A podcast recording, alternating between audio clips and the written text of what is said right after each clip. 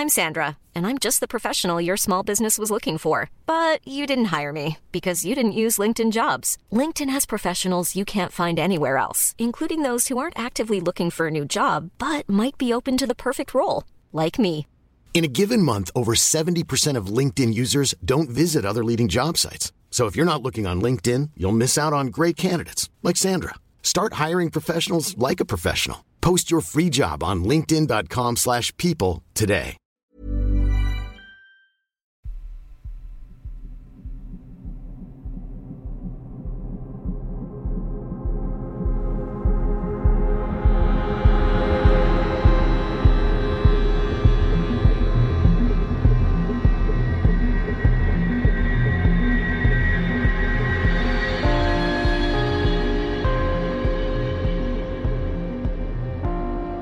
Hello and welcome to mini episode three hundred nineteen of Real Life Ghost Stories, and I have three spooky stories for you today, and the last story comes from the second of November twenty twenty-three, and story number one comes from Rebecca. I wrote in a couple of years ago about my experiences, some of which mentioned incidents at a friend's house.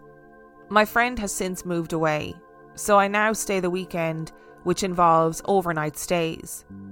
And during one of these stays last year, I was sleeping upstairs on my own, and I heard somebody walk up the stairs and come into my room. I had my back to the room, and being the scaredy cat that I was at the time, I didn't turn around. However, I truly believed and felt that there was someone standing by the head of the bed and just staring at me before walking away. The only other people present were my friend's four-year-old daughter and my very heavily pregnant with twins friend, who at the time was unable to walk up the stairs. During my latest weekend at my friend's house, while asleep, I had a dream where I woke up to my friend, her husband, their now four-year-old and nine-month-old children watching me sleep. And behind them, on the rocking chair in the room, was an older man, who I identified as the husband's dead father. When I actually awoke, I told my friend about the dream and described the father, who passed before she met her husband.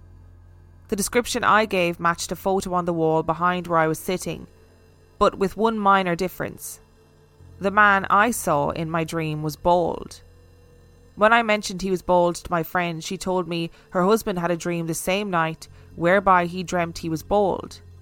I'm not sure if it truly meant anything, but I can't help but feel like I had met the husband's father. This may all have been a coincidence, considering when I was heading to bed that night, her husband had mentioned to me that the rocking chair in the room where I slept belonged to his father, so I dreamt of him. However, I really paid no attention to the photo on the wall, so maybe it really was him. I have also possibly had an experience in my own new home earlier this month. I was in bed trying to sleep, but was unfortunately wide awake, when I felt the air in the room get very heavy, and somebody whispered, "Hello," into my ear. I turned around, trying to ignore it, but felt like someone was staring at me from the other side of the room. I'm not sure how or why, because I wouldn't open my eyes, but there was something about it that made me think it was a woman standing there. I love it when people are like, I don't know why, I don't know how, but I just know it was a man, or I know it was a woman, or I know it was an older person.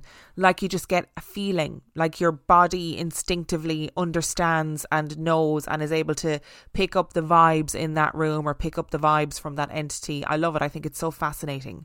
I wonder if it was the husband's deceased father who walked up the stairs and leaned over you. Maybe he was like, "Who's this?" and was just trying to figure out who you were. And then in your dream, you saw this same man because you were picking up on his energy somehow. It does sound like you are a nighttime beacon for spooky, ghostly things, though. And I don't know whether that's a good thing or a bad thing. And story number two comes from Darren. I'm a native of eastern North Carolina in the U S, and I've lived most of my six decades here. The story is not my own, but that of my mother and her father. Granddaddy and Granny were tenant farmers in very rural eastern North Carolina. They were living in a small wood frame farmhouse with a front porch that extended across the front of the house. My mom was an adolescent and her brother was a toddler. Granny was pregnant and expecting their third child. She had had some difficulty with the pregnancy and had been bedridden for a couple of weeks. The night she went into labour, since no doctor was available, a midwife was assisting her. The delivery was long and difficult. The midwife was devoted but was growing tired, and Granny was in a lot of pain. Granddaddy was tending my young uncle and my mom in the kitchen of the house. It was a warm night, and he had the wooden entry door open to allow the breeze to blow through the screen door. Granddaddy and mom were sitting in straight back wooden chairs, my uncle on a blanket on the floor. Realising the seriousness of the situation in the bedroom, the children were quiet and Granddaddy was sombre. He knew there was a possibility that neither mother nor child would make it through the night. Late into the night, the delivery process was nearing the end. At the moment the baby was fully delivered, my mom and Granddaddy watched as a dog appeared outside the screen door and silently stepped halfway through the screen. He stood for what must have been a few seconds, then turned back to the front porch and disappeared. Granddaddy, who rarely spoke of this night, said that he knew that someone had passed away. The baby, a boy, had been delivered stillborn. My mom and Granddaddy described the dog as being a small-framed, brindle dog, similar to a boxer. Granddaddy said that he thought the dog knew that the boy would need a companion for his journey. Granny recovered over the next few weeks. Mom and Granddaddy are both gone now. I am very fortunate that I grew up in a family that believed in the tradition of storytelling. Some of the accounts were told with a bit or a lot of embellishment, but not this story. It was all shared with a type of reverence, a quietness, that helped the listener understand that it was a real event. Oh, that story has really, I don't know, struck a chord with me, and I'm not entirely sure why. Firstly, I just think that childbirth is a miracle, and I don't mean that in a religious sense. It just blows my mind every time a woman goes through pregnancy and delivers a baby. I, I, I just think it's phenomenal. It's astounding that women are able to do that. And back in those days, and you know, childbirth is still incredibly dangerous to this day, but back in those days, there often wasn't a doctor to assist anybody, and a midwife was often just a woman in the local area who maybe had a bit of experience with childbirth. And it just, every time a woman gave birth, it was just a question of, is she and the baby going to survive? And this story is desperately sad. But I think that it's beautiful that the conclusion that your granddad came to was, this dog is here to take this little boy on this journey to wherever he needed to go. And I'm glad, Darren, that you have continued this tradition of storytelling within your family and shared this story with us. Hey, I'm Ryan Reynolds. At Mint Mobile, we like to do the opposite of what Big Wireless does. They charge you a lot, we charge you a little. So naturally, when they announced they'd be raising their prices due to inflation, we decided to deflate our prices due to not hating you. That's right. We're cutting the price of Mint Unlimited from thirty dollars a month to just fifteen dollars a month. Give it a try at mintmobile.com slash switch. forty-five dollars up front for three months plus taxes and fees. Promo rate for new customers for limited time. Unlimited more than forty gigabytes per month slows. Full terms at mint mobile dot com. Everyone knows therapy is great for solving problems, but getting therapy has its own problems too, like finding the right therapist, fitting into their schedule, and of course, the cost. Well, BetterHelp can solve those problems. It's totally online and built around your schedule. It's surprisingly affordable too. Connect with a credentialed therapist by phone, video, or online chat, all from the comfort of your home. Visit better help dot com to learn more and save ten percent on your first month. That's BetterHelp, H E L P.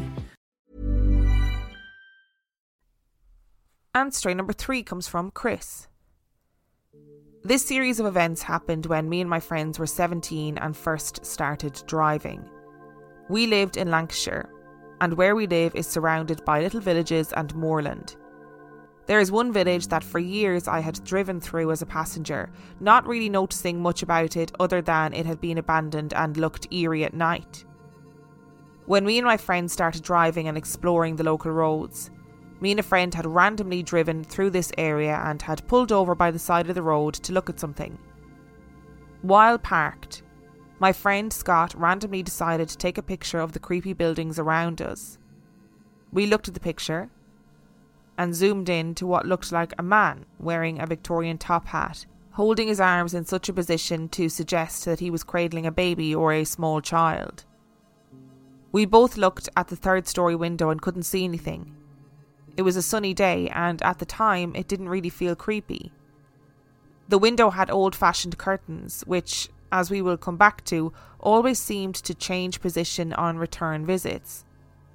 Now, this little village is high up in the moors and a good ten minutes drive in either direction to another village. This area had been developed back in eighteen seventy-two.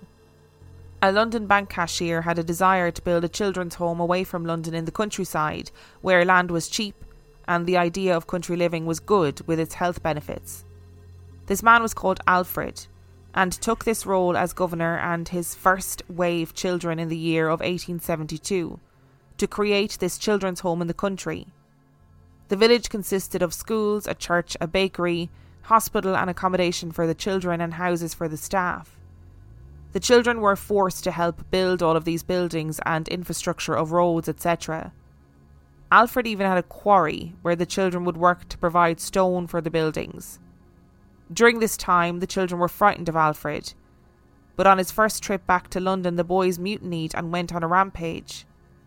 Alfred was called back and children were locked outside in a thunderstorm all night as punishment.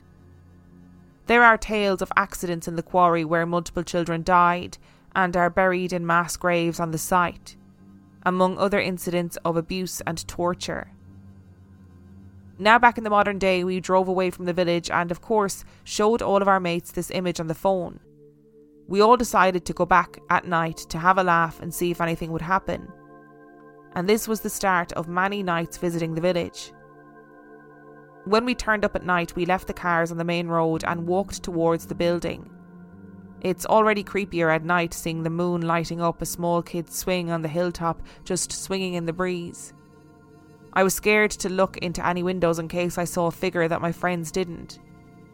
That night, nothing major happened. It was just a scary series of old buildings that had been abandoned, still with all the kid possessions in situ. As we carried on coming up night after night, this changed. Weird events would start to happen. One night, three cars came up. We were all around the back of the building and all of our three car alarms went off and would not turn off with unlocking. We drove off and all three car alarms didn't turn off for a while after exiting the village. Another night we were looking through the windows and a blackboard had the words "Help" written in chalk on it. None of us had noticed this, even though we'd all walked past the area multiple times other nights. There was also a strong smell of gas as we read this message. Another night we walked through the playground heading toward the main child's accommodation. One of my friends had three leaves blowing around his feet in a circular motion as he walked. He walked up to the glass, banged on the window saying, "Come out to play, little kids," and laughed. As he turned around to laugh at us, we all heard a massive bang on the glass upstairs and all of us ran off.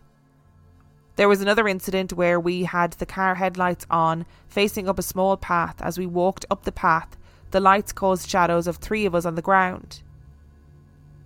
But there were four shadows. We looked behind us and nothing was there. We had gone up another night to take pictures on our phones and try and catch a figure. The phone we used suddenly had a burst of light from the screen and turned off. It had no power, and when it turned back on when we left, all the photos from that night had been deleted. One night I didn't go up. A group of friends did, and one decided to climb up to a church window and look through. He jumped back down and went white, saying he'd seen a bunch of kids singing Ring of Roses all fall down in the church and he never went back. I went back a couple of times after this, and just more and more creepy bangs and events started happening, which started to put me off going, as I felt whatever was there was doing more and more to make us leave.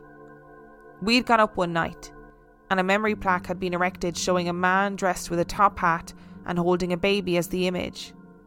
Me and my friend who had originally taken the picture of that window were gobsmacked and took that to be the man in the image. That night we could see the main door to the building was very loosely locked. As we were curious to go into the building, we managed to push it open. On opening the large wooden double doors, we were presented with a large double wooden staircase going up to the first landing that was lit by the moonlight. Beyond this light was black, dark areas like I have never seen in my life. We all felt uneasy about going in, so we shut the door and decided it was a bad idea. After this, I really started to worry that whatever was there could come home with me, so I stopped going up.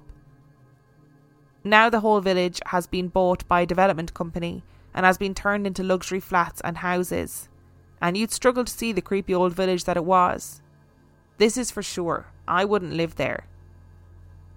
Following this, my friend Scott's family home started to get the odd ghostly event occurring. His parents saw a young girl, thinking it was his little sister, walk into their room, followed by entering the ensuite. His dad got up shouting at her for waking them up, and he turned to look at the landing and could see his daughter still asleep in her bed. Other little events such as kitchen cupboards opening and a chocolate bar falling on the floor and then the cupboard being shut again. I stayed there one night, and when going up the stairs I felt like someone was walking up closely behind me. Only one weird event happened at my parents' house following this. I was at home playing on my Xbox using gaming headphones. No one was in the house. But as I was playing, I saw my bedroom handle being pulled down and the door open slightly. Thinking my dad was home, as he'd often do this just to say that he was home, I still had the noise-cancelling headphones on and just said, "Hey, let me finish this online game and then I'll come and talk to you." Over a minute later, I took off my headphones and called out. No one replied. I looked outside and no cars were in the driveway, nor could anyone else have driven out of view in that time frame. Following this, I'd watch T V in my room. The T V was a touchscreen. The T V would start randomly changing channels, volume, or even input. Turns out the T V engineer came to take a look and found a faulty control panel which was causing this. Just goes to show, kids, that it's not always paranormal. Sometimes it's just a faulty control panel. When I listen to these stories of old hospitals, children's homes, residential centres, whatever it was, that kind of thing, I always think, like, I'm really fascinated by them because I think, firstly, ninety-nine point nine percent of these facilities are started with good intentions, right? Somebody goes, do you know what would be really good for these kids? To take them out of London into the countryside. It's much better for their health. Maybe it'll be better for them all around to be away from the city, et cetera. Where does it all go so wrong? I know in eighteen seventy-two they had a different different attitude to what, to what would have been seen as, you know, difficult children or orphaned children. And one of the things that they would do is make them work because, you know, work would work would be good for their character. It would it would make real men out of them. You know, all that kind of nonsense. Is it any wonder that these poor kids mutinied? I just think places like this would have such strong energy. If there is ever going to be places that are haunted, it's these kind of asylums, old hospitals, old children's homes where people were abused, people were mistreated, people were meant to be sent there to be looked after, and then actually what, what happens is they get tortured. It totally makes sense to me that in places like that there would be like a residual energy. And it seems that that energy followed you guys home. I would love to know if there was any activity in your houses prior to going to this children's home and if it sort of fizzled out. Like, did did Scott and his family see the girl again, or did it just sort of fade out when you guys stopped going up there? Thank you so much for listening to today's episode. Thank you to Rebecca, Darren and Chris for sending in your stories. Remember, the last story came from the second of November twenty twenty-three. And if you'd like to send in your story, you can do so by emailing it to real life ghost stories podcast at gmail dot com. You can also check out the website real life ghost stories podcast dot com. And if you are desperate for some extra content, you can subscribe to the Patreon. That is patreon.com forward slash real life ghost stories, where for five dollars a month or two dollars a month, you get access to heaps of extra content, as well as every single main and mini episode completely ad free. And on that note, I shall see you next time. Small details are big surfaces. Tight corners are odd shapes. Flat, rounded, textured, or tall. Whatever your next project, there's a spray paint pattern that's just right. Because Rust-Oleum's new Custom Spray five in one gives you control with five different spray patterns. So you can tackle nooks, crannies, edges, and curves without worrying about drips, runs, uneven coverage, or anything else. Custom Spray five in one. Only from Rust-Oleum.